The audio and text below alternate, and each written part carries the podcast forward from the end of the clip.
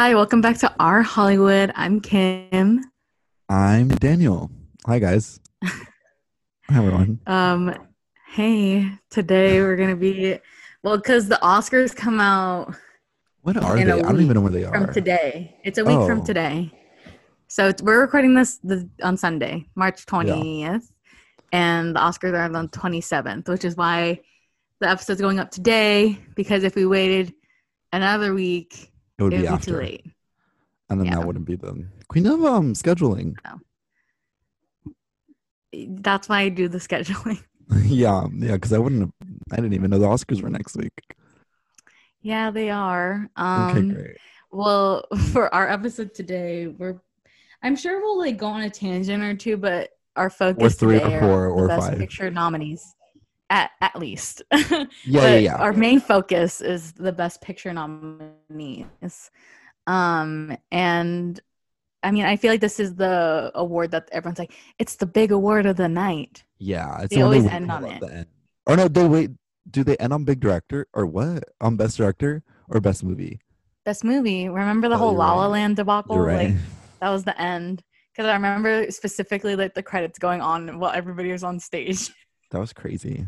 it's also funny that like it's also not that big of a situation, but like be, it's like the Oscars are so boring that like something like that is like insane.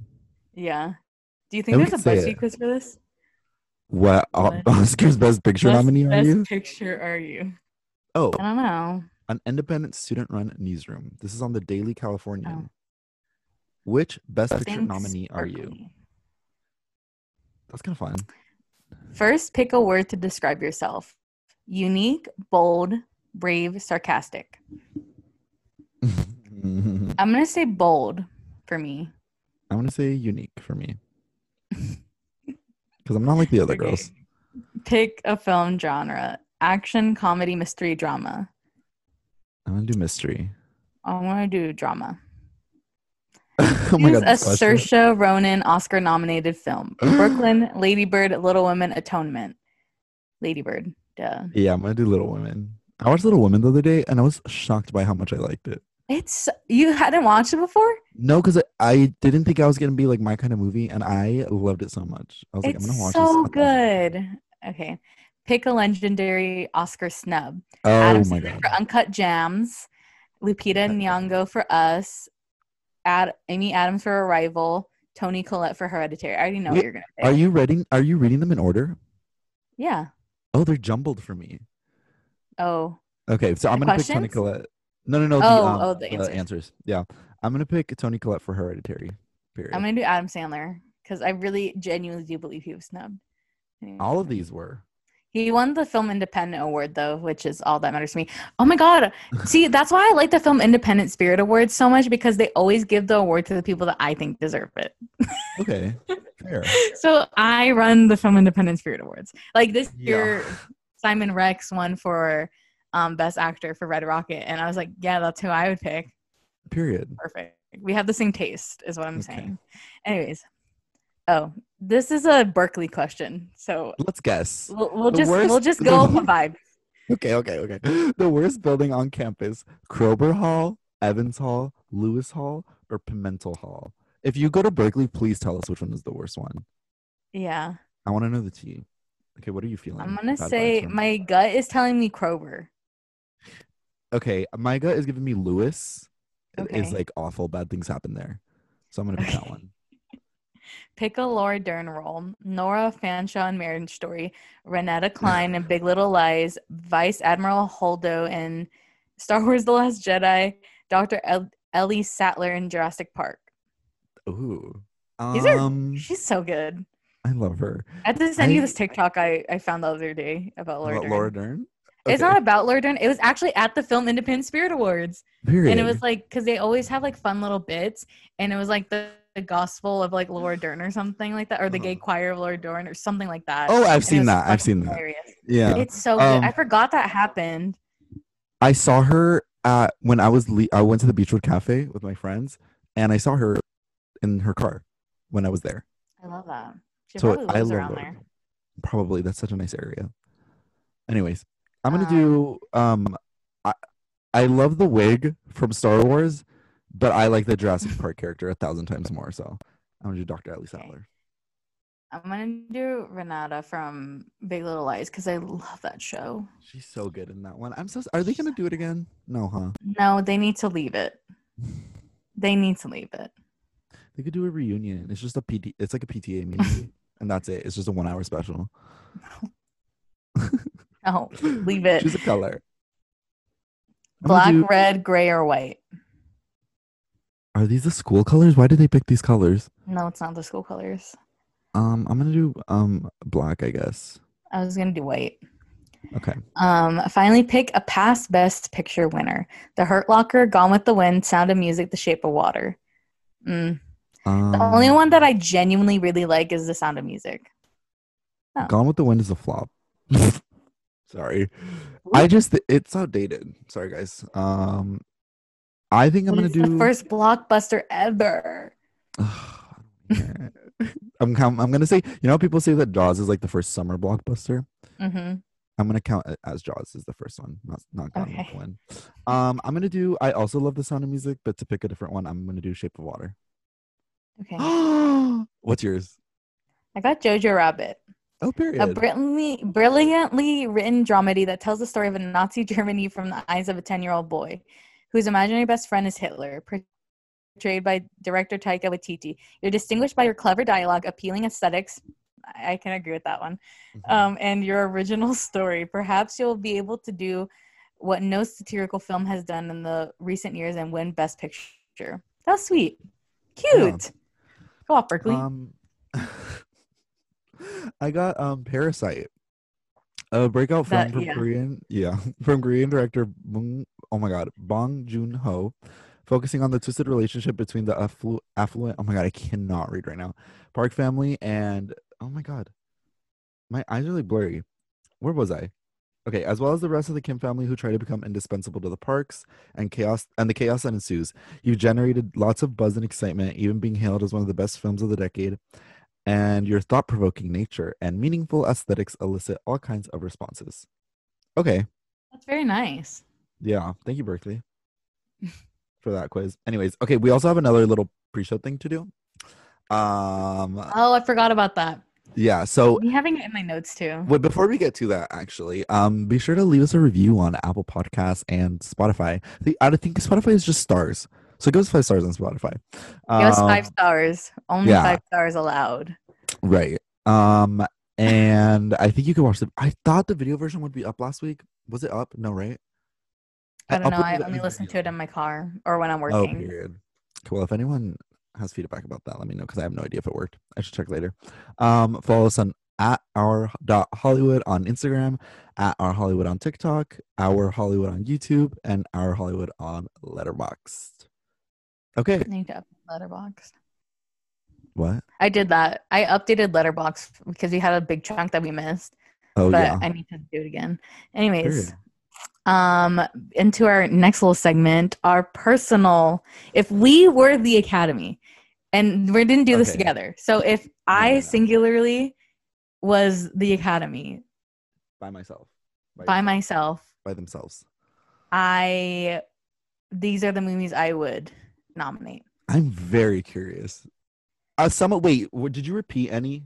Some of mine are still in the actual Yeah, same, yeah. Okay, okay, okay, okay. Um, okay, go first. This was Okay. Wait, did you pick a winner? Also, I picked a winner. I didn't pick a winner, but we can. I can. Okay, yeah, you should pick one. Um. Okay. I mean, it's. I think we all know what I'm gonna pick. Okay, okay. so okay, so I have okay, the humans, which is something. Oh, I'm gonna explain this one because I Okay. remember I said I didn't like it on the podcast, yeah. but it was one of those movies where like I didn't really like it when I first watched it. But the more I thought about it, I was like, wait, kind of pop- popped off. Mhm. So I was like, that deserves a spot on my best picture list. Um, I have West Side Story and In the Heights in conjunction because it's like either one could make it for me. Like I don't feel too, like I feel the same about both of them, so, but I wouldn't put two musicals in it. You know, like I got to pick one. Oh, okay. Um, but I think I would say, hmm. No, I I'm gonna leave it at that. I'm not. Okay. Um, The French Dispatch, Period. um, Belfast, The Eyes of Tammy Faye, and Red Rocket.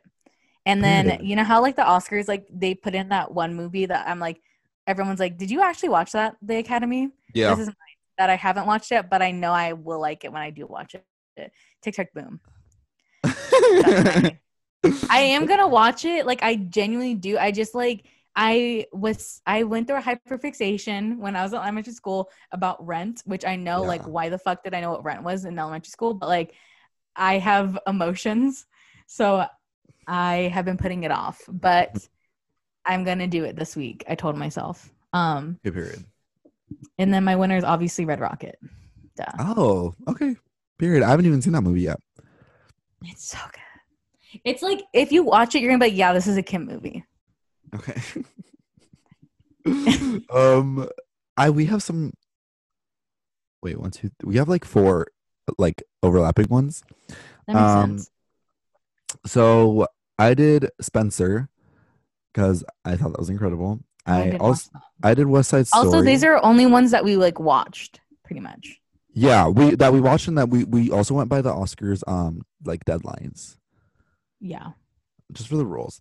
Um, so I also did West Side Story. Um, I did The French Dispatch. I cannot. I don't even. How did that happen? Such a snub.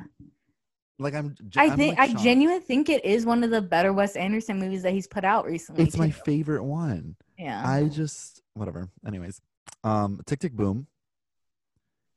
Loved it. Drive My Car and The Eyes of Tammy Faye. And I think, well, okay. Also, Eyes of Tammy Faye. huh? I didn't know you watched Eyes of Tammy Faye. Oh, I loved The Eyes of Tammy Faye. I Wait, just I texted it. you about it. It was probably a long time ago. Probably. Um, wait, no, yeah. I oh wait, it's because I went through this weird phase where I was watching um bi- biopics about women. Like I watched I Tonya, The Eyes of Tammy Faye, and then like Pam and Tommy, like in the same like three days. Oh, So I don't know. What was what, what's your winner? oh my winners drive my car, and I'll get into my thoughts about that later. But I loved cool. that movie so much. two other movies that I saw on the list that got Mhm. snubbed. Um, the first one I have heard a lot about, um, Titan. It's about a woman Oh, who yeah. has a titanium plate fit in her head, embarks on a bizarre journey involving her fetish for cars. I didn't know that's what the I haven't seen it yet. but I've Um, heard so many things about it. Like people are like too. obsessed with it. It's on Hulu. Really, Yeah. it Yeah, looks cool. Like just off. I of the- heard. I heard it's um also graphic Yeah. in terms of scenes. That's all the in the car. questions. Is Titan gross? Is Titan graphic? But yeah? I, every person that I know that's seen it is like, this is the best movie ever. Really? Not ever, but like it's Oh, really okay. I was just being dramatic. okay, okay. Um, and another one. I don't know if this was a best picture one, but I saw it on the list. I think it's for best actress. I think that they Okay. said, but I do think it's an interesting movie to bring up called Passing, and it's about. Um, I didn't know it was Oh, yeah. Um, it's about a woman who is a white passing, like yeah. pre i mean when segregation was happening Yeah. um and something i started watching it i had to finish it but i think it's really interesting that it's all in black and white and like i just Oh, feel like the premise and like the stylistic choices like it would make sense but i think we'll get into this later but i think the academy does play it safe and Mhm. like which is weird because they've been criticized so heavily in the past couple years Yeah. to like have some growth and like you know Wait, also speaking of movies that are or should be in black and white. Okay, so I before I had seen Nightmare Alley, um, I saw that Guillermo, Guillermo del Toro was doing like a like a screening of Nightmare Alley at the Egyptian Theater, I think. Um, but it was on film and in black and white. And when I was watching the movie, sense. Yeah, when I was watching the movie, I was like, I wish this was in black and white because I feel like the digital makes it it doesn't fit the vibe. belfast is in black and white for the most Dude, part some black and white movies deserve it. Some black and white movies don't. Like in, in terms of now, because it's a stylistic choice, but I'm like sometimes you don't. I'm like this black and white is adding nothing. yeah i'll get i'll get into belfast because Okay, it's period. very I'll, I'll i'll save it um okay. anyways let's go to our ad break and we'll Okay. see you in a second Okay, bye guys. Welcome back from our ad break. Now we will be going. Did you put it in like alphabetical order? No, they're they're in the order that they're on the um Academy website. Okay, cool. So, we're going off of their standards, I guess. I mean, we're not going too far off of what I was saying before the ad break, but we're going to talk about Belfast first. Oh yeah. Um, Daniel didn't watch this, but I did, which No. we will like say who watched it and who didn't Yeah. um when we get to it. But it was directed and written by Kenneth Braun. Braun. Braun? I think it's just Braun. Braun. Well, because you know Nicholas Braun, Braun, it, it's spelled differently. It's spelled Oh wait. like how you would think it would be spelled. Brana. Wait. Oh wait. There's another A. Brana. Brana. Branagh. Branagh. Bra- Kenneth Brana. I also don't have my glasses on and my computer's a little far away from me, so I can't really Why really don't see. you just pull it Anyways. up on your phone? I don't. Uh. okay.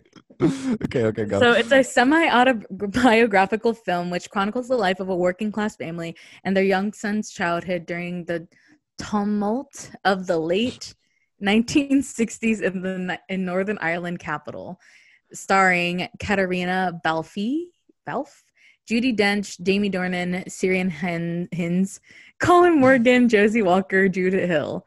Um, cinematography by Harris. I'm so sorry to this man. Are you gonna say it? Zam Zamba Zambar Lucos.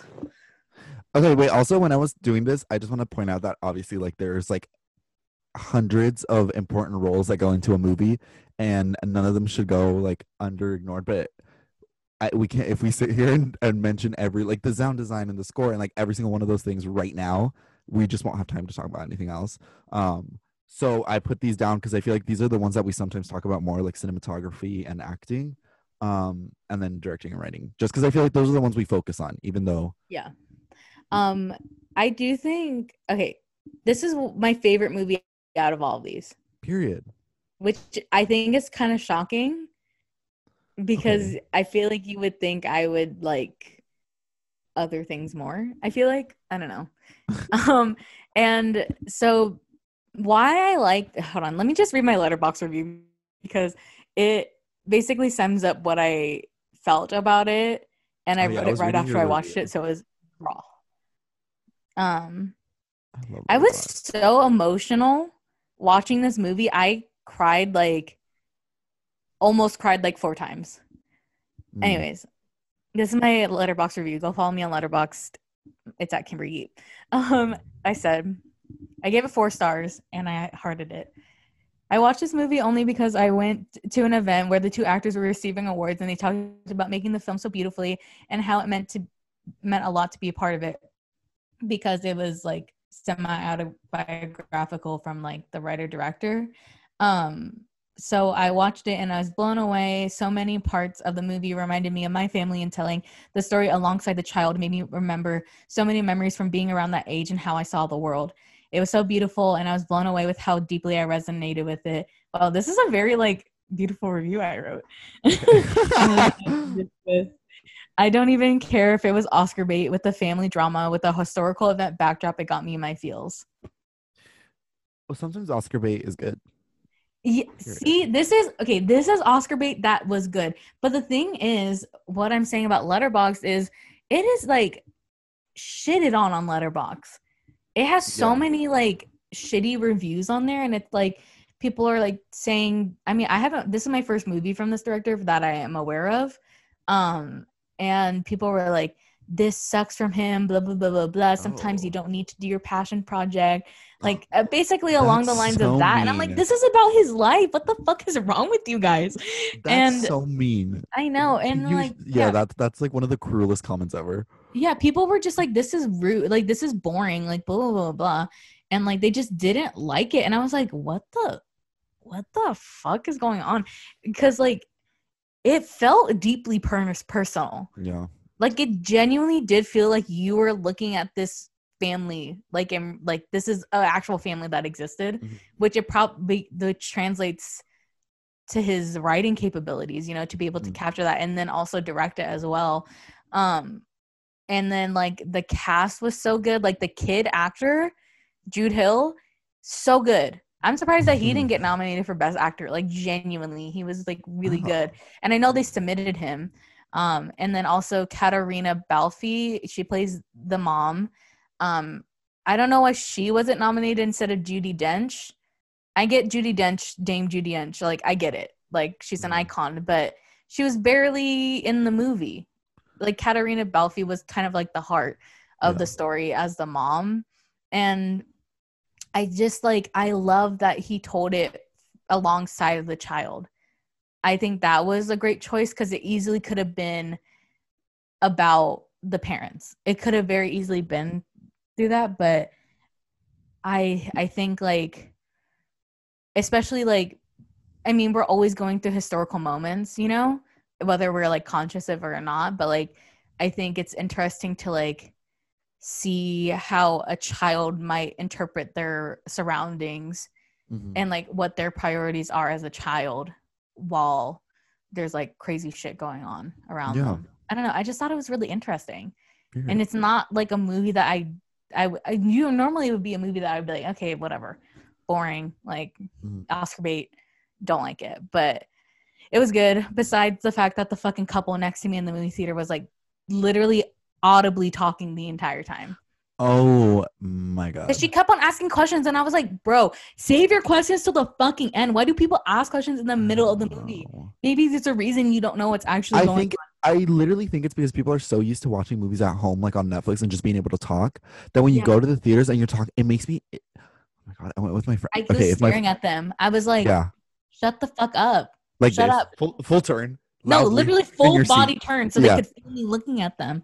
I went no, I went with my friends to a movie yesterday, and like I love my friends, but and if you guys are listening to this, like I'm sorry, they would not like they were like making little comments, and I was like so mad.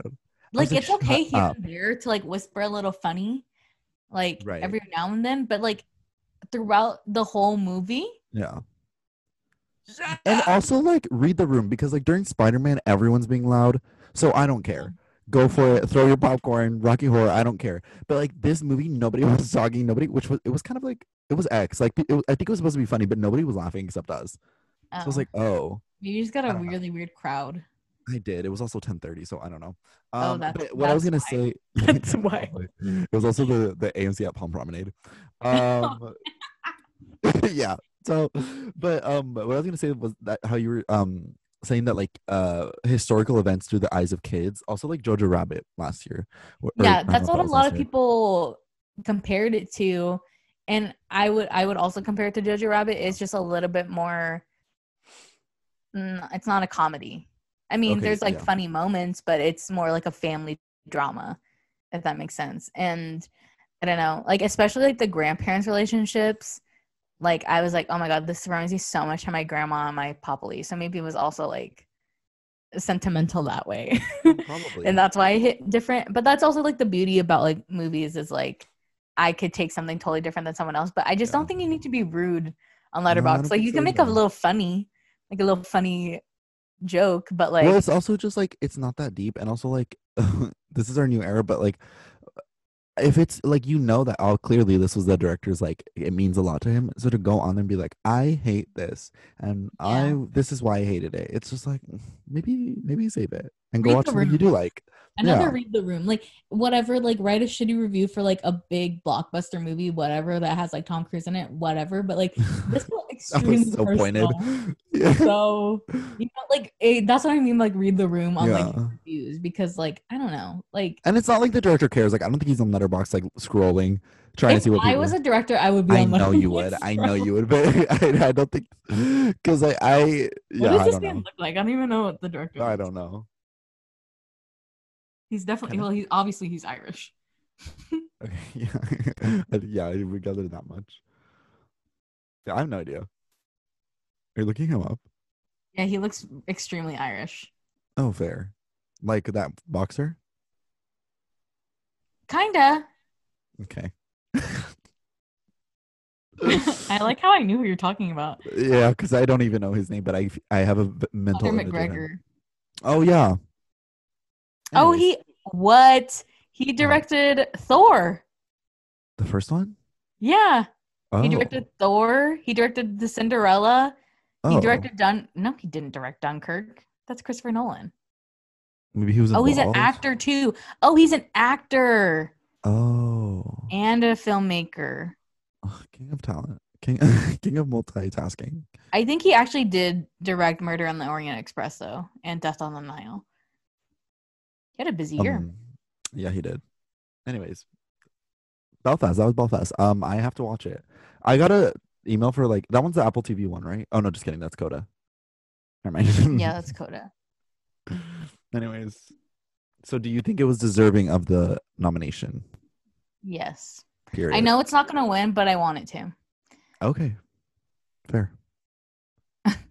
okay, next. Sorry, I'm like so.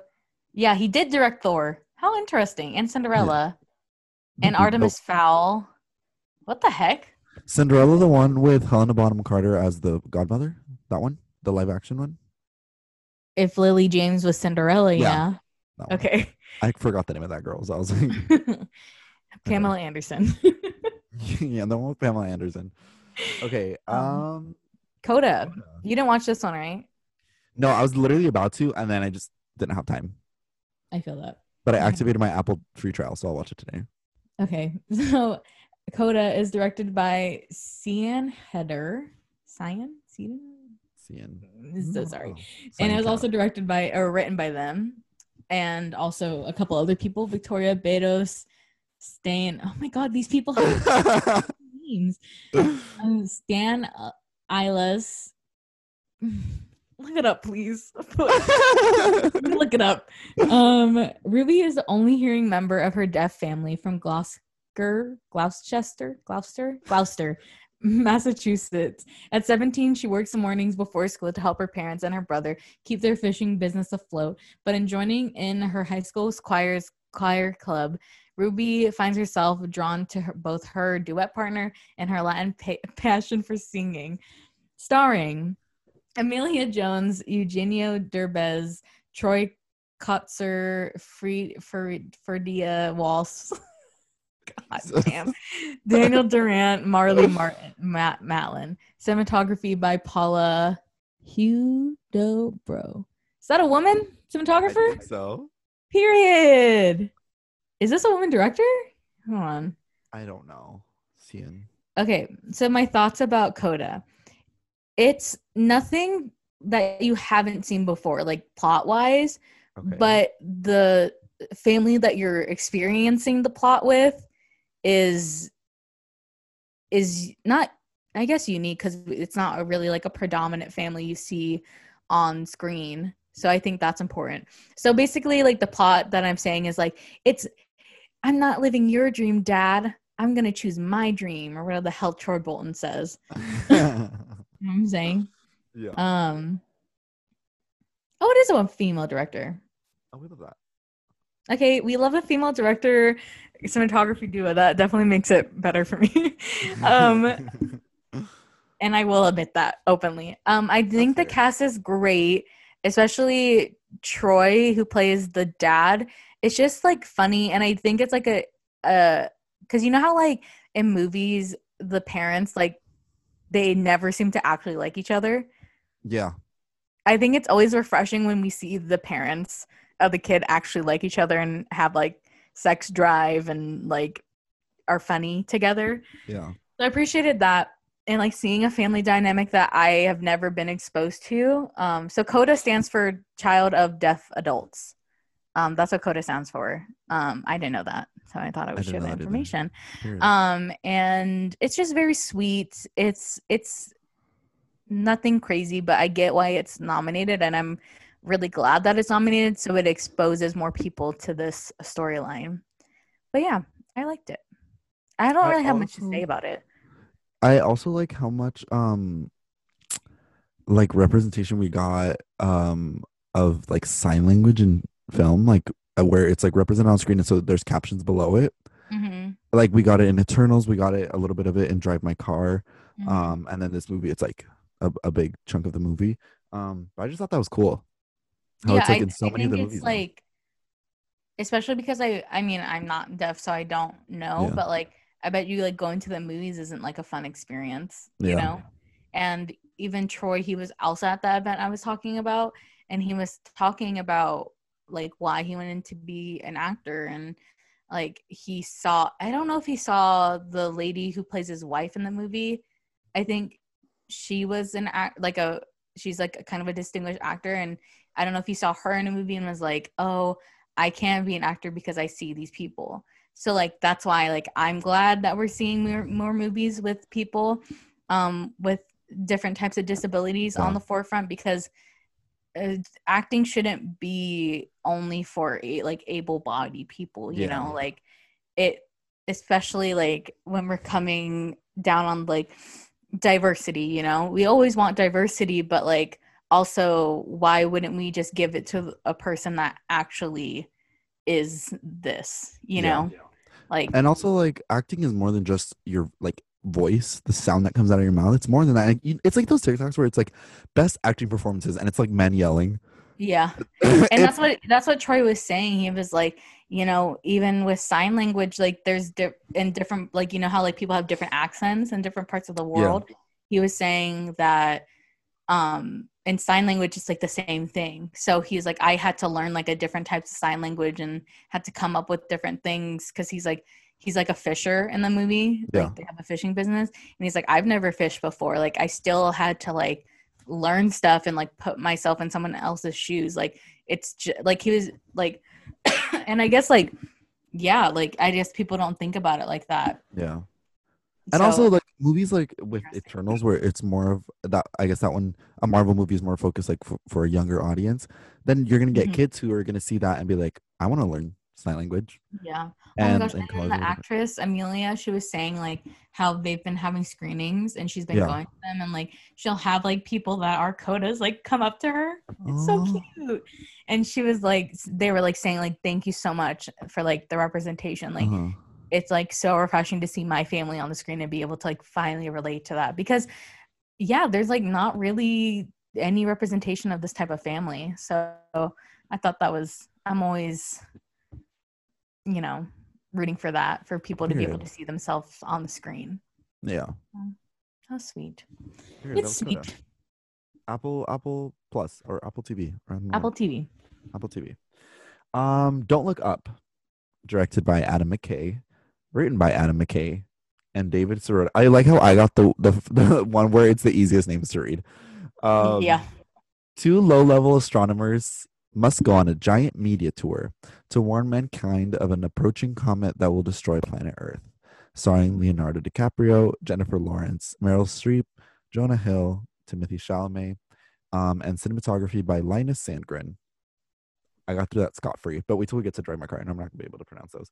Um, I i didn't watch this one no Okay, i kind of refuse to I don't think, think- it's like because i have climate anxiety already so i Oh. don't need to watch this movie i feel like it's for people that have climate anxiety. So they could be like Adam McKay is like, wake up, see? But, no, I'm well aware of what's going on. but also like people who um are like people who don't believe in climate change are not going to watch this movie yeah, so that's why i'm like it's kind of like a little bit pointless yeah, because it's clearly directed towards like more like uh, like liberal yeah. The people, I way they marketed like it was weird. I feel like they Yeah. could have easily because he Adam McKay's behind like The Big Short and Yeah. other movies like that, which I feel like would have a bigger like I don't believe in climate change audience. Yeah. So I don't know why they marketed it towards. Maybe it's because it was on Netflix. maybe i don't know but I thought it, was a had, like- weird. I was like, so you don't actually care about the cause? You just wanted to make a movie about it? no i think they did well okay i'll tell you my thoughts about it so i, I saw this in a theater because they were doing like theater screenings the weekend it came out um and the person i was with fell asleep so that tells you that it is but- long, it it's so long. It's so long. and most of Um, these movies are long, but it doesn't feel long. Yeah, I will say I didn't hate it. I don't get why it got so much hate. Like, uh, like it's I. Uh, Climate was try- deniers. may try not to be a hater. No, no, no. It wasn't even climate deniers. It was just people that were like, "This is a bad movie," but like the acting was great. Like th- this cast is great. Every single one of these actors did so good, especially Meryl Streep and Jonah Hill together. Like as a comedic, like they were essentially playing riffs of Donald Trump and like his kids, and um, I just thought it was really funny. But it's also like I laughed maybe like twice. So I don't know. It, it definitely feels like this was Hollywood like patting themselves on the back, being like, "Yeah, see, we do believe in climate change." Um, so I don't think it was an awful movie. Um, sure it got nominated, but there's no way it's gonna win. If it wins, imagine the chaos if this movie wins. I don't think it. I don't. I. It's not going no, to. I don't think so. I think there's, There's like no three actual nominees, you know, or three to four, Always. There's you know? always only three actual nominees. and then like the rest are just for funsies. yeah, it's just so they can put Oscar nominated picture Yeah. on their promo. Um, that's all. I literally have nothing else to say about that movie. That's it. All right. Um, but I have a lot to say about the next one. Um, Drive My Car, directed by. Okay, I'm. Oh God, this is not gonna go well. But I uh, apologize for my butchering. I'm a stupid American, and everybody knows that. Okay, directed by Ryusuke Hamaguchi. I Written think by you could just. Are you gonna? Okay. Yeah. I am. Written by Haruki Murakami, who wrote the short story that this um or it's like a bunch of short stories. Um Oh. that they based this movie on. And I guess it was also written by the director as well. And then Takamasa Oe. I don't know if I pronounced any of that I think right. you did decent. Okay, let me know in the comments below if I, how I did that. um, an aging widowed actor seeks a chauffeur. The actor turns to his go-to mechanic, who ends up recommending a 20-year-old girl. That's not what I thought the plot was. That's not how I would just described it. How would you describe the plot? Okay, yeah, I don't like that. I didn't even read it when I copy and pasted it. Um, so it's about this guy. Also, I didn't know what the movie was really about when I went into it. I just kind of started watching it, um, and I was kind of shocked about like there was a there's I don't, I don't know if I would call them twists because they're not meant to be like shocking twists. It's just like a development in the story. But I was just like, oh, I was not expecting it to go that way. But essentially, it's about this guy, um, and he's an actor, and he's married to the his his uh, wife is a like a screenwriter. Mhm. Um, and so they have already like a weird relationship. And then one day he catches her in bed with another guy. Um, he's like supposed to be. He's like he his flight got canceled, so he got back home. He caught her cheating on him, and then he like just goes to a hotel and pretends he didn't see it. Um, and the the oh uh, the thing about her is that she the way for her to get ideas would be like during sex. She would get like um story ideas, and so she would like tell them to him and he would recite them back to her and then she would write it and then sell them and that's how she became like a, a screenwriter. Um and so okay. whatever to remember the thing about her cheating on him. I'm about to just describe the entire plot of the movie um but not the spoiler because obviously but um so then he is obviously struggling with that and the relationship becomes a little bit strained and then their daughter passes i think it was their daughter it was it happened so quick that i was like oh what happened here? Um but i think their daughter passes away and they kind of like never recovered from that. Um and then one day oh he like leaves for work and she's like when you get back we need to talk. And he's like okay period. So he comes back and he finds her on the floor and she's dead. This is all in the first 30 minutes by the way. Like this is like the setup for it. Like i don't even think the credits are like or the title screen comes into like kind of like fresh where it came in like 40 minutes in. Yeah. it was kind of like that. Um I love that. Yeah and so the uh his wife passes away and then he's putting on a this like the rest of the movie he's putting on a uh, like a chekhov or is that how you say chekhov like Ant- like chekhov's gun? Chekhov? I don't know what you're talking about. the writer anton chekhov chekhov? I don't know that writer. um chekhov's gun. Because this is like this is like something we need to know. Like this is like essential. Hold on like chekhov's gun is the thing that like if you put a gun on the wall well it's like a writer's thing if you put a gun on the wall you have to Yeah, I was like, you're asking the wrong person. Like, I literally hate writing anything besides Chekhov's like gun. what I do for my job because that's easy. Not easy, but it's is a who oh, funner God. for me. oh yeah anton chekhov i don't know whatever he's he's a, a russian playwright anyways so the guy's putting on a play by him and what he's doing is he's it's like a kind of like an experiment it's like artsy and so every single Really character describing the whole plot. no no no i'm not gonna i'm just this is literally just like the first like hour um like the setup for the movie so every actor and every character in the play speaks a different language and so or a different um well one of them speaks english i think but then the other ones are different languages like in asia like one of them speaks um korean um I don't remember Mandarin. I think is one of the other ones. Um, and so they don't understand what they're saying to each other, so they had to like memorize like I don't know, but it was cool. And so one of the guys, the guy that he cast as the role that he would usually play, is the guy that his wife was cheating on him with. And so he's like putting on this play, and then also he had like an eye thing. So they were like, "We can't let you drive, so we're gonna give you a driver to drive you to and from the hotel." That's like non-negotiable. Like someone's gonna drive your car, and um, the car is like this. I don't even know anything about cars, but it's like this beautiful red car. Um, and it like that's like one of the main things in the movie obviously because it's called drive my car um and like how the imagery and like what that car means through the course of the movie is so good and the the girl who's like driving his car is like one of my i think she was my favorite character in the whole movie do you want it? no you need to watch it okay because i almost spoiled the ending i was literally the last five minutes just crying just crying but anyways I loved this movie so much. It, I guess this is based off a bunch of different short stories, and they kind of combined them um, Mhm. into like one narrative. Um, but I just love this because it was basically about like making like your relationships with other people and what different people used to bond. So like his wife, the way she would bond, and also um the guy that she was cheating on him with, they kind of use would use sex to like bond with other people. Like especially the guy, like he would he like there's this one part where um he he hooks up with a, another girl that's in the play and the main guy he's like me not knowing any of the characters names period and the main guy he's like um so why were you like with her and he's like oh i just was like comforting her and he's like you don't even speak the same language and i was like. Period. And so, and then the the um the girl who's driving, she would she likes like the car driving is like something that's like what her purpose was. That's what she thought her purpose was. Um, and that's how she would bond with the guy, like when they were driving in the car and like where he even where he's sitting, you're like, period. Like you can see how their relationship shifts throughout the movie. Um, I love this movie so much. I think this is the one I want to win. I don't know if it's going to though. I don't think it is but I would want this one to win. And you don't feel the three hours. It's literally three hours long, but you don't yeah, feel it. no, literally three hours long. That's why I was like, I'm gonna save this one till the last, and then I ended up not having time to It's watch like- it. It's daunting when you look at the three hours and you're like, oh my god. But it it, it the pacing is so good, and I don't I I was never bored. Okay. Um, but there's also a lot of themes of grief, so that's why I was like, Kim, I don't know if. We've talked about that on the podcast before. Yeah, I feel like I can watch it now. oh wait, I'm gonna read the quote. I wrote this in my Letterboxd, but there was a quote. Maybe- Yeah, I need to watch it now because the anniversary is coming up, like in a couple weeks. Yeah, yeah, yeah. Yeah, but no, but it's a it's like a positive way of looking at grief. Okay, well, anyway, he said this at the end of the movie, and I was literally crying. This is when I started crying, and then I just kept crying until the credits were rolling.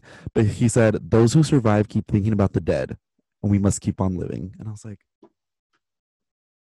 I was just laying in bed crying, Mm, but it's so good. I'm already then- crying. I'm like, No, I'm not even kidding. The like last three minutes, like literally one of my. I'm gonna remember those scenes for the rest of my life. It's so good. Aw. I okay, I'll, I'm gonna watch it. Yeah, anyone who's listening, if you're like, I don't know, like it is a foreign film, so you will have to actually pay attention and look at the screen, or you Yeah. to know what's happening. Um, Yeah. but it's on HBO Max. Yeah, I think I was like trying to watch it, but I was in that mindset where I'm like, I literally just want to watch like 30 second TikToks. I can't right now. No, me with like like some of these other movies were the the ones that were in English. I was like, I can multitask. Yeah, I don't need to fully pay attention right now, but drive my car, I had to pay attention. That's why I like watching foreign movies because I lit you literally have to pay attention. you literally have to be looking at the screen. You cannot look away from the screen. Yeah. Anyways, I love this movie. Everyone go watch it. Next. What's the Dune, next one. Dune. Oh, directed by Denis Ville- Villeneuve, period. written by Denis Villeneuve and Jon Spaihts, Eric Roth. Wait, is it actually? Is that really how you say his name, Den- Denny Villeneuve? Yeah, Oh, at least that's how Timothée Chalamet says it. then then we- then that's how it's said.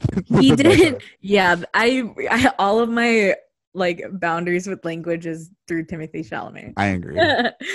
um you know what's interesting he didn't get directed i mean he didn't get nominated for best director i thought that was interesting I would have preferred that than this one. I think. preferred what Wait, that sentence did not give Yeah. anything. I would have rather had Dune nominated for best director than for best picture. Unpopular opinion. i think that makes sense i think it's interesting that he didn't get nominated for Yeah. best director and then you said something that didn't make sense. Oh yeah, no, but what? Okay, um, to put my Make it make thoughts more clearly, yeah. Um, what I was trying to say is that I think what stood out for me from this movie was the direction and the cinematography, not so much the story itself. What do you think they consider when they're picking best picture nominees? Are they Um, looking like at the big picture? Like j- literally just thinking about what am I vibing with right now? Yeah, I think the What do you I think? the Academy goes, "What am I vibing with right now?" I think those old men just look at them and they're like, "What? What Do you think they actually do? Because I've heard stories of like people in the academy, they just make their assistants or like their children do it for them. I have zero. I'm not even kidding. I have zero clue, zero 'Cause insight. it's so like, I, secretive. And I think love it. that's weird a that it's secretive. that is weird. What's Anyways, um, we have we talked about yeah we've talked about how we felt about this movie. Yeah, but that was in my hater era, so I can. I, Okay. Do you Oh, want to no. reclaim your review? Um, I don't know, but I think I was too harsh on it. Um, I think obviously it has great elements and everyone loved it, but I think for me, I I I don't know why, but I don't like. i'm not super into like s- serious space dramas. I want silly space dramas. Like I like I can handle the Star Wars like ridiculous like creatures like the Mandalorian, Baby Yoda. Like that's fine for me because I'm like, that's we. I don't think we have we fully have a grasp of what space is, whatever. Because it's like fantasy at that point. I know like science Yeah. fiction is a fantasy, but like, you know, you know. even though I do think Dune has really good themes, like it's about like classism and like all this kind. Like there are a lot of really good themes there. Yeah, yeah, but it was just too long, and at times I do think it was a little bit pretentious.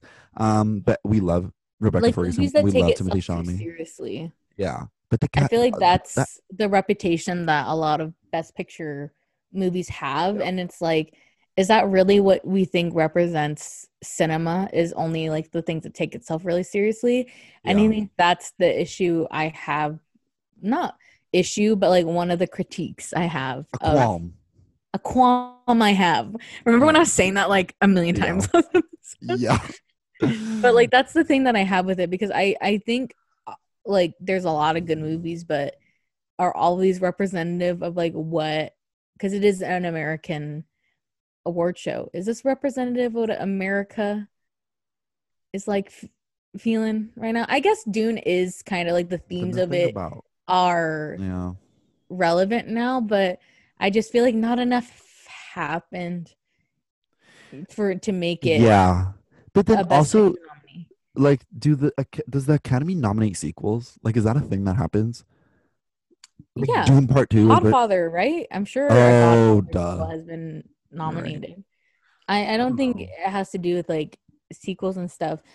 I just wonder why. I just want to know why. Yeah, like, like you know, I'm not saying it's like a bad movie. I- It's just it's not my cup of tea. Like I don't yeah. love science People fiction. loved it. People loved it. Yeah, and but I do think the people that loved it had the context of the book and they could see where the story was going, and that's what excited them. Mm, That's but like true. for like people like me, it's like yeah, it was good, but like would I say it's a best picture? No.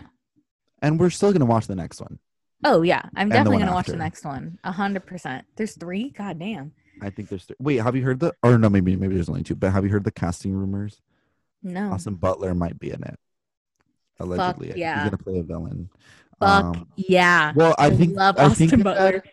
Harry Styles and Austin Butler up for that same role, but I think it- I Austin think- Butler, please. Yeah, I think they're considering Austin Butler because I think he, it's gonna be like right after Elvis comes out. That so- yeah, that's what I'm saying. I'm like, he's probably good in Elvis, so he's probably gonna get a lot more roles. yeah. I would get so excited when like people that I love finally get like their breakout role for like the Yeah. A list people, yeah, yeah, yeah, yeah. and then you see them in way more things that they deserve to be in. Period. I love Austin Butler. I've been a fan. I've been a stan since Zoe 101 Um, and but yeah, Vanessa Hudgens. and- anything else about Dune? We we've talked about it before, so I don't. yeah, I mean, shrug. Yeah, not for us. Yeah. Anyways, King Richard, directed by Reynaldo Marcus Green, written by Zach Baylin. Um, it's a look at how tennis superstars Venus and Serena Williams became who they are after the coaching from their father, Richard Williams. um, who was played by Will Smith. Um, and then there's like a, a huge cast because it, like it it's a specific part of their lives, but it kind of goes through how whatever how they got to where they are now, um, and how their father is kind of the reason that they are where they are now. Here's the thing. I'm It's not just it's just so Will Smith can get his Oscar. that's what I'm okay. That's okay. I'm I don't like sport biopics. I it's just like I don't. Have you ever watched the one about um the tennis player Billie Jean with Emma No. Stone? She plays Billie Jean. I feel like you would like that one. But I think it's also because it's like a queer story along with the sports doc. Well, yeah, because I liked You I should watch that That one. I Tonya is technically a sport a sports biopic. I guess. But uh, the ones we just mentioned are about women. So. well, so is King Richard. Even though the main Yeah, but- but... is about Venus and Serena. But is anybody talking about the No. Venus and Serenas? No, they're all talking about Will Smith because I I and I don't want to discount these young actresses because they were very good too. And the only reason he would be able to like receive Best Actor is because of the relationship he created on screen with these um child actors. And this uh, the one that plays Venus, I don't remember which I one plays who Venus. played who, what because I just kind of put the names. but she was at the award that I was talking about, Yeah, and she's only 15 years old. yeah, they're super young and they were good. They were good in the movie. Yeah, and she's been in so many other things. She was in Fences. She was like she's worked with like big people, so I think she's gonna be someone to like look out Mhm, for. okay. Um, but I do think this was just in order for Will Smith to get his Oscar, Which is like, how if- the Revenant was for Leonardo DiCaprio to get his Oscar. yeah, You know? I think Will Smith has put in his um he's clocked his hours. I think if this is the one that gets him the Oscar, I don't know who's up for best actor. I don't know who the other ones are, but if this is the one that gets it to him, I am more than down for that because I love Will Smith. Um The tennis movie I'm talking about is called Battle of the Sexes, and has Steve Carell in it. oh, hold on. I think I have seen this movie. It's good. but I'm gonna add it to my list right now. And um, but yeah, it was just uh, it was also interesting to see how like uh, not aggressive, like how tough he was on them, and I don't like obviously like that got them to a super successful point, but But I like do think that's why a lot of young athletes have mental health issues. yeah, like what we're seeing in, yeah, with the. Olympics and stuff. I just think it's like weird timing to be like putting out this type. And I'm not saying like this means like Richard Williams is a bad father at all. No, he like wasn't. that's Yeah, no, he wasn't a good father. That's just the way he like expressed his love to them was to make them the best as they could Yeah. be. And I do think it's an interesting thing, especially because I feel like generational trauma was like a big theme also recently with Oh, yeah. Um, and it, but like, did they? I didn't watch the movie, so like, did they get into how it affected Venus and Serena the way? a little bit. Well, so uh, the okay. I also didn't know. I don't remember. I watched this like right when it came out, so I don't really remember who was playing what part. But there was a Mhm. part where he was focusing on one of the sisters a lot, and was like, she's gonna be like the star, and then the other one was kind of feeling left out, so she was kind of rebelling a little bit because she Mm. was like, "Well, I'm being ignored by my dad." But then the dad goes to her and was like, "Um, this I don't remember which one was which, but she was like, um, this sister is gonna be like a great tennis player, but you're gonna be like the best athlete of all time." And I was like, "What?" But this was like actually things he said to them, and I was like, "I don't know. It's just I don't know. It would feel weird to." No, I don't want to get into the parenting styles, but I'm just gonna talk about the movie itself. But I I I did enjoy it. Wait, let me read what I put about it on Letterboxd. I think it put, like I, I don't usually like sport um biopics, but I liked this one. I'm sure it's a good movie, and it was I a good movie. and like it is interesting to see how like like it could have been easier to like maybe focus on Venus and Serena, but like I'm I mean it makes sense why they didn't because their dad is what built the foundation Yeah, to Yeah. their thing. So I think it's interesting and like you know what, give Will Smith the Oscar. just yeah, just- but it's also and it's also cool to see a movie about um two of the most successful like um black female athletes ever, Yeah. Ever, ever, ever, Yeah. ever.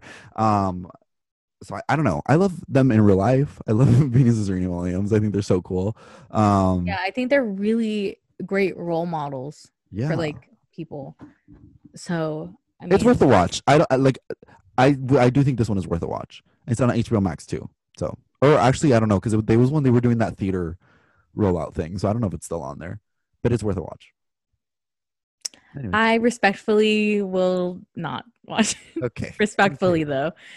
Okay, okay. Anyways, Licorice Pizza. Directed and written by Paul Thomas Anderson. Um Alana What Kane- written directed by? Yeah, come on, writer and director. Um, Alana Kane and Gary Valentine grow up, run around, and fall in love in California's San Fernando Valley in the Is 19th that really what the synopsis is?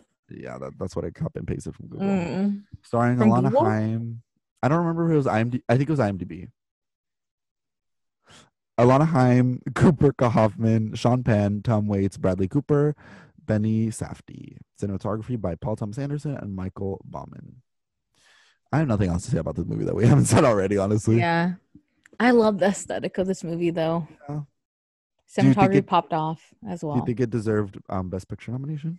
It makes sense, yes. Yeah. Okay. And let's move on. I really have nothing else to say about it. I really don't. like go on TikTok if you want to hear more opinions about it, all right? Yeah. uh, yeah. Scroll through Letterboxd for a couple hours and you'll find the Yeah. opinions you want. Um, Nightmare Alley, directed by Guillermo del Toro, written by Guillermo del Toro, Kim Morgan and William Lindsay Grant. Gray, what Gresham? Gresham. Gresham? An ambitious carny with a talent for manipulating people with a few well chosen words hooks up with a female psychologist who is even more dangerous than he is. Starring Bradley Cooper, Rooney Mara, Cate Blanchett, Toni Collette, um, a bunch of other people, and cinematography by Dan Laus. So this is how I'm going to describe this movie to you. okay, okay. The consequences of my own actions is how I would describe this movie. Yeah, It Yeah. literally is. I'm like, I'm like, and I, I mean, I liked it, gener like overall, but I'm just like, okay, fuck, like we get it. Like men are evil, people are evil, a lot of the, bad.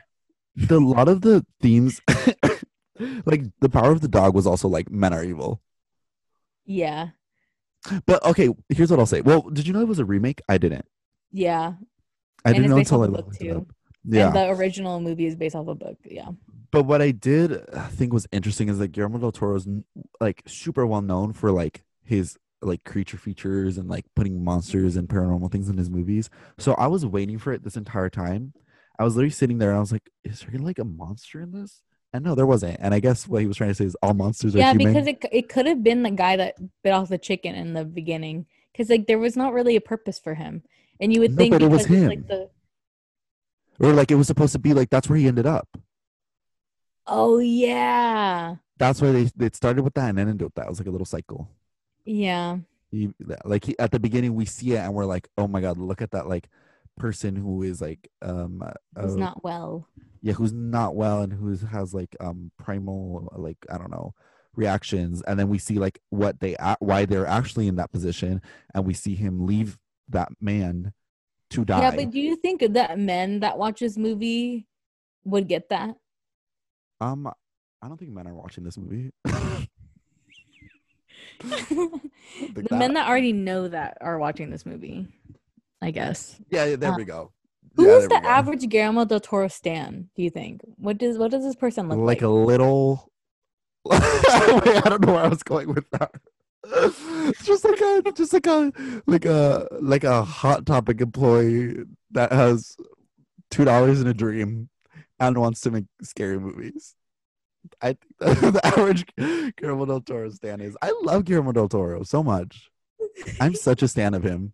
But why did you say they're little? Little. I don't know because I was going somewhere with that, but then like I got like confused and I was like, wait, I don't know where I'm going with that. How I started off my Letterboxd review for this was Guillermo del Toro's The Greatest Showman, yeah. and I still stand by that. Okay. Oh wait, I was talking to Kim about this, and I was like, Brad, "Okay, Bradley Cooper, stop listening right now." But we still love Um, you, but yeah, I I do. I really think Bradley Cooper is such a good actor. I don't think Yeah. he, he should have been this character. oh yeah, you Because should yeah I explain think- that to me.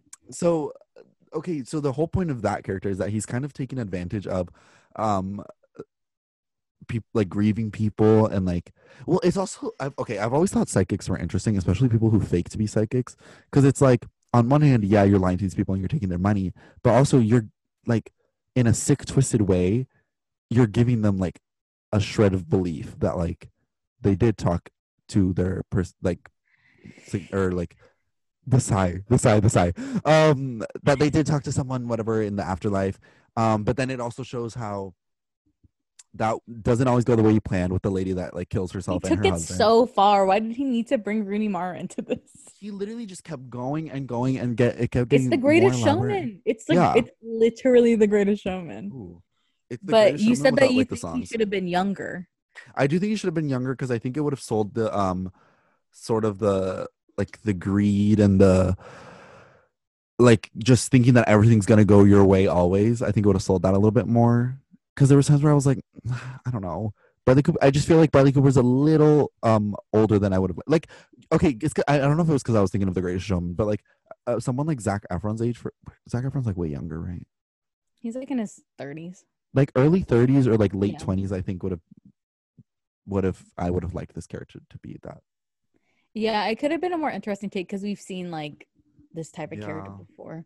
But I don't feel like like, I feel like Guillermo del Toro normally goes with older.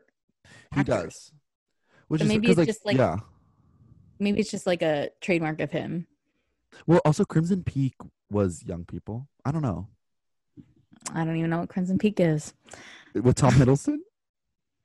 Wouldn't know a thing. okay, period. Um, yeah, I don't know. I liked it, but also I am not the average Guillermo del Toro stan. I like not. his movies, but like I'm not like a fanboy. And Pan's Labyrinth is also a child, the main character. So maybe he just Oh, all yeah. over, he's all over the place. He likes a little bit of everything. Hmm. Also, did you know he he has a house where it's just like um like collectibles? That's what I would house- do with my money if I was rich. Literally same. I've literally shown people like he has a tour on YouTube, and I literally will- I'm like this. Is, I'm gonna do this. I'm I'll literally gonna do this. He has like a life size um like uh like a Regan from The Exorcist, like a statue of her. It's so cool. I'm, I'll send it to He you. seems after. like such an interesting guy. Like I would want to Yeah. have dinner with him and just make I him talk the whole to. time oh yeah, because I, nothing genuinely think he's really and he's he seems very, very kind. Like he doesn't seem like very full of himself, and like that's not something you can say about a lot of Oscar nominated like direct or Oscar. I think he has already had an Oscar. Yeah, he, he um, won for- Shape of Water. Yeah. So like Yeah. I feel like a lot of directors that are in that high echelon is is if that's the right word. Sure. Like I feel like a lot of times they can get like very like yeah, pretentious and like a like my work is art and like it is art, but like you don't need to be pretentious about it. He like genuinely has connection and he just seems like he's still having fun. That's what I mean. like he's still yeah. having fun and he still loves it because it is film, you know? and Like also- how I fell in love with Sebastian Stan recently because he was like the way he was talking about acting. I was like, see, this is the type of like energy we need to have. okay, yeah, yeah. Um, wait, what was I gonna say? Oh, the other thing that I was gonna say is that I love movie set like in this era, in Yeah. like the backdrop of like a carnival. And I'm like, we're never gonna like. The last time we got this was like in 20 like 16 with like American Horror Story, so it's not a, a like it's a very rare occurrence to get a movie set in this time period because it's expensive, and it's like how many stories can you really tell with these characters? Um, so I was grateful for that. So I was like, you know what, fair. I didn't think it was gonna get nominated though. I really didn't. I was shocked. Yeah, yeah. I think it's one of the inter- more interesting ones that got nominated because it could easily fit in the same like realm stylistically as like Murder on the Orient Express and Yeah. Death on the Nile. So maybe it's because it's like a Del Toro touch, Probably. probably. Yeah, I like Which it. is why I think people were interested to s- see that French Dispatch wasn't nominated because there's some directors ah. that like Yeah. And I think this is another qualm I have is like just because a certain director has put out a movie doesn't mean it should be nominated for a Yeah, best don't- picture, Yeah, that's fair. you know. Um but I mean All they are good at what Oh. they do. But also does it have to be every time? No. No. Okay. um, The Power of the Dog, directed and written by Jane Campion. Is that, is that right? Yeah, Campion. Based on the novel by Thomas Savage. Um, a domineering rancher responds with a mocking cruelty when his brother brings home a new wife and her son until the unexpected comes to pass. Starring Benedict Cumberbatch, Kirsten, Kirsten Dunst, Jesse Plemons, Cody Smith McPhee, um, and cinematography by Ari Wegner. You didn't like this movie, right? No, I actually did. Okay. When I started, to, when I was texting you about it, it was like the first hour, and I was like, I, I want. Oh, yeah, to you never followed up with me about it. No, no, no. Because I, I, like, I'll I, remember I texted you and I was like, I liked it. yeah, I was like, I'll save it for the pod. But I, once I figured out what was going on, I was like, oh, period. Because I was like, the first hour. Okay, so basically, Benedict Cumberbatch plays this like super mean guy at first. That's what you think. So he plays a super mean guy, and he then, is a super mean guy. but I think he was just like it was a defense mechanism. Oh yeah, but hundred percent. But it doesn't excuse his actions. Obviously, Yeah, was still yeah. like awful. But um, um, and then okay, so his brother like brings him a well, Kristen Dunst, who is his new wife, and then she has a son who's like a little bit fruity, and they don't like that. They don't like that he's a little bit fruity. But I also think Benedict. Cum- Kristen Dunst doesn't mind it. no, well, she's like aware of it because you can see like when she sees him like she picking flowers. him. She's like, Yeah. yeah. She like wants him to put out the flowers. She like Yeah. encourages him. Like she doesn't ever be like, "Don't fucking do that."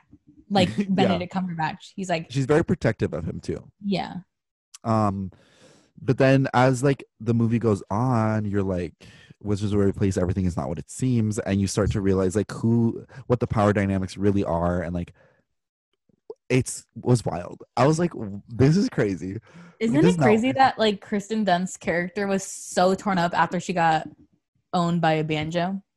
She literally was I not the same after that scene.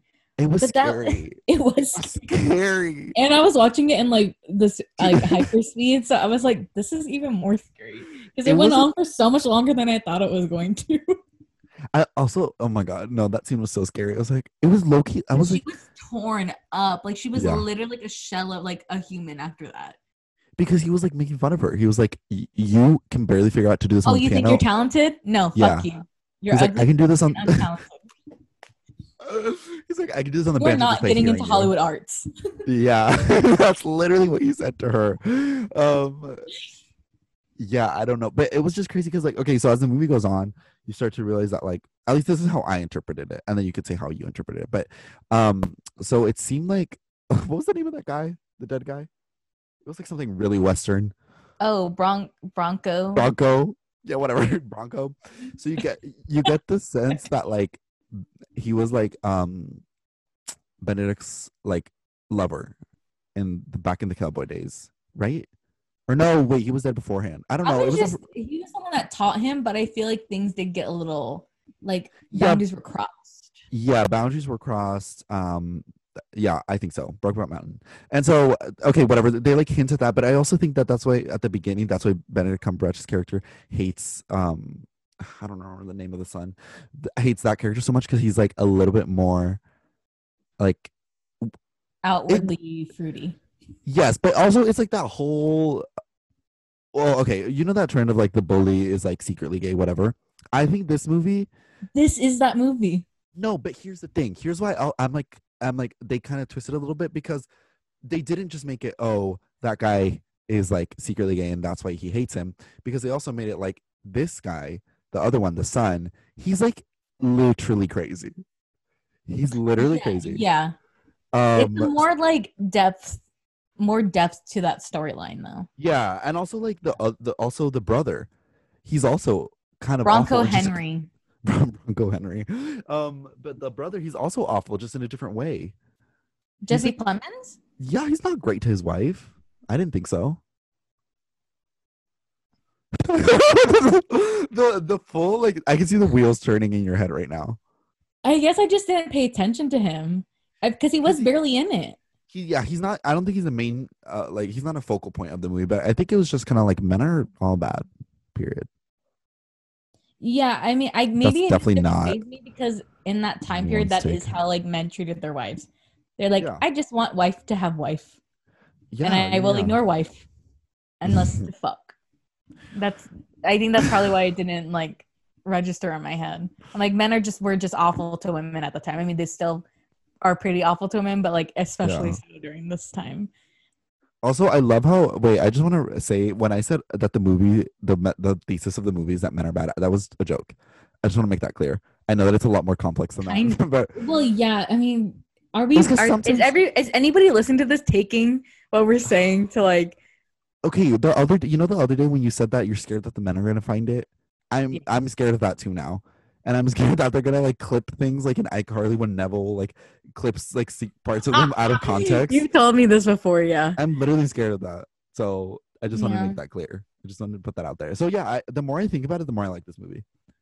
Yeah, I really liked it. I thought the characters were interesting and complex and I again like I will always say like I love a movie where it's like yes, there's people doing bad things and questionable. It doesn't mean that they're like an awful person, Yeah. You know? And I do think that that's a great thing. Also, the scene where oh my god, the scene where the son, he this is towards the end of the movie, and he like lights a cigarette, and then he like, uh, like puts it in Ben. I'm just gonna call him Ben, in Ben's mouth, Mhm. like to a certain dominance. That was so scary. I was literally watching it like with my hands over my mouth. I was like, what? The, this is weird. No, I was so scared during that part, and I was like in my kitchen, like doing something while I was like watching it, and my roommate like came up, and like she never makes noise, Uh-huh. like like I can never hear her footprints or footsteps, and like it was during that part, and I was like tense as Yeah. fuck, and then she was like, "Hey," and I was like, and I literally, I was like, "Oh my god!" And it always happens. Like she, she always scares me. I mean, it's not her fault. I'm just like scared all the time. fair. Um, Yeah. but also like I just am such a Kirsten Dunst stan. oh, she she was one of the best parts of the A movie. good actress. I need her to get an Oscar if she doesn't have one. I don't think she has an Oscar. I need her to get one. Oh, maybe she doesn't. Maybe she was nominated, but I don't think she's ever received one. Well, she deserves it. Kirsten Kirsten Dunst stands. I'm such a Kristen Dunst stan. Um. All right, and then the last one we have is West Side Story, directed by Steven Spielberg, written by Tony Kushner, based on the stage play by Arthur Laurents. Um, love at first sight strikes when young Tony spots Maria at a high school dance in 1957 New York City. Their, I don't, I'm gonna say blooming. Their blooming romance helps to fuel the fire between the warring Jets and Sharks, two rival gangs vying for control of the streets starring Ariana DeBose, David Alvarez, Mike Faist, Rita Moreno, Rachel Zegler. And yeah, I left that name out on purpose. I, I cut it out. I was like, we don't need to know who played Tony. Yeah, we're just not gonna address it. Yeah, no, we're not. We talked about it before already. We don't. Yeah. We're just gonna ignore it today. Cinematography by Janusz Kaminski. Maybe I don't know. Um, I'm always here for a Romeo and Juliet retelling. Yeah. I've said it before. I said it again. I love this No. movie. I think it's beautiful. I watched it again, um, and I was just like, oh, I It's love so this fucking musical. It's so good. And like R.E.P. Stephen Sod- Sodenheim. Yeah. Oh, this this musical's so good. Uh, Okay, who? would- Okay. Well, do you have anything to say about West Side Story? I feel like we kind of already Um, said it. I love Mike Faist so much. I think he did such a beautiful interpretation. Is it Riff? Is his name? I think so. You're talking about um, the guy that was like the friend of Tony. Yeah. Okay, yeah. Um, he is just so good, and I need Yeah. to see him in more things immediately. I hope so. I want him to play like a villain, like a more like a more vi- like a Marvel villain or something, Wait, Ariana or a Marvel superhero. Ariana. I think she got cast in a superhero movie. Hold on.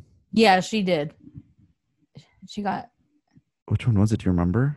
Uh, Ariana DeBose casting news. Oh, she's gonna be in Sony Marvel's um Kraven the Hunter. She's gonna play Calypso. Oh, um what's the name of the guy? He played Quicksilver. I forgot his name. Evan Wanda's brother. No, the, uh, the, oh, the Aaron Taylor Johnson. yeah, he's gonna play Kraven the Hunter. So she's gonna be in the movie Wow. with him. Period. We love her. I love Ariana DeBose. I was watching interviews of her the other day and I was like, what a queen. Yeah. That's it. I don't really have that much to say about West Side Story. I feel like we kind of already said it. It's a great movie. Um, what movie do you think is gonna win?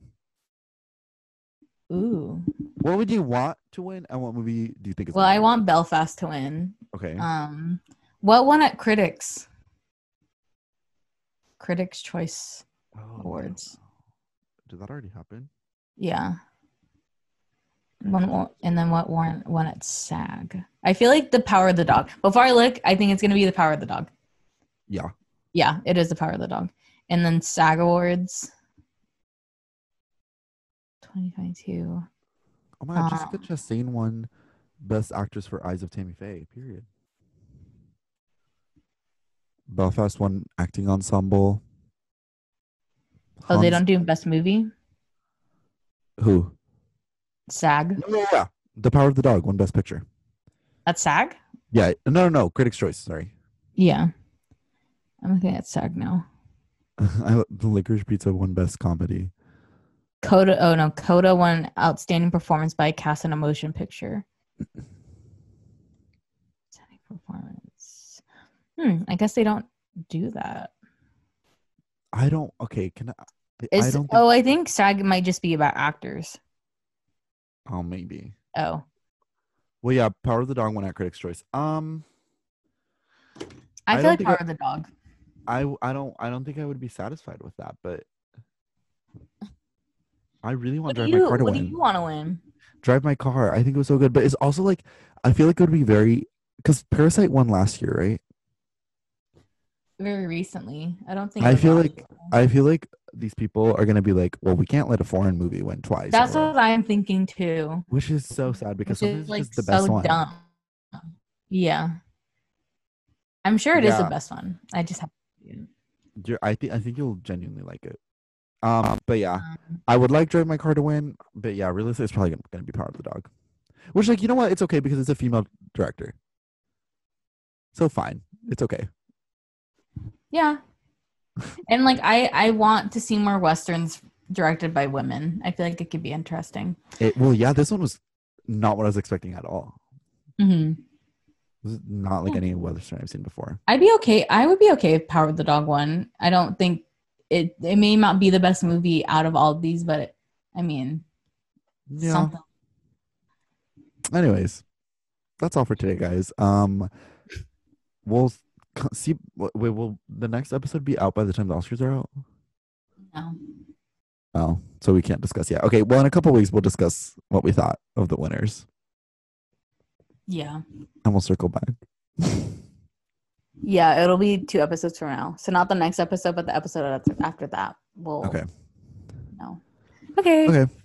Well, um, thanks for listening, everybody. Um, go watch these movies. That ones that we made sound interesting to you. Um, and if we made them sound not interesting, still go watch them. What if it's your, your favorite movie and we just didn't like it? You Yeah. never know. Do you still think it's a flop though? Because Daniel said that he was like, I think this Oh, is yeah. a flop. You still think it's a flop?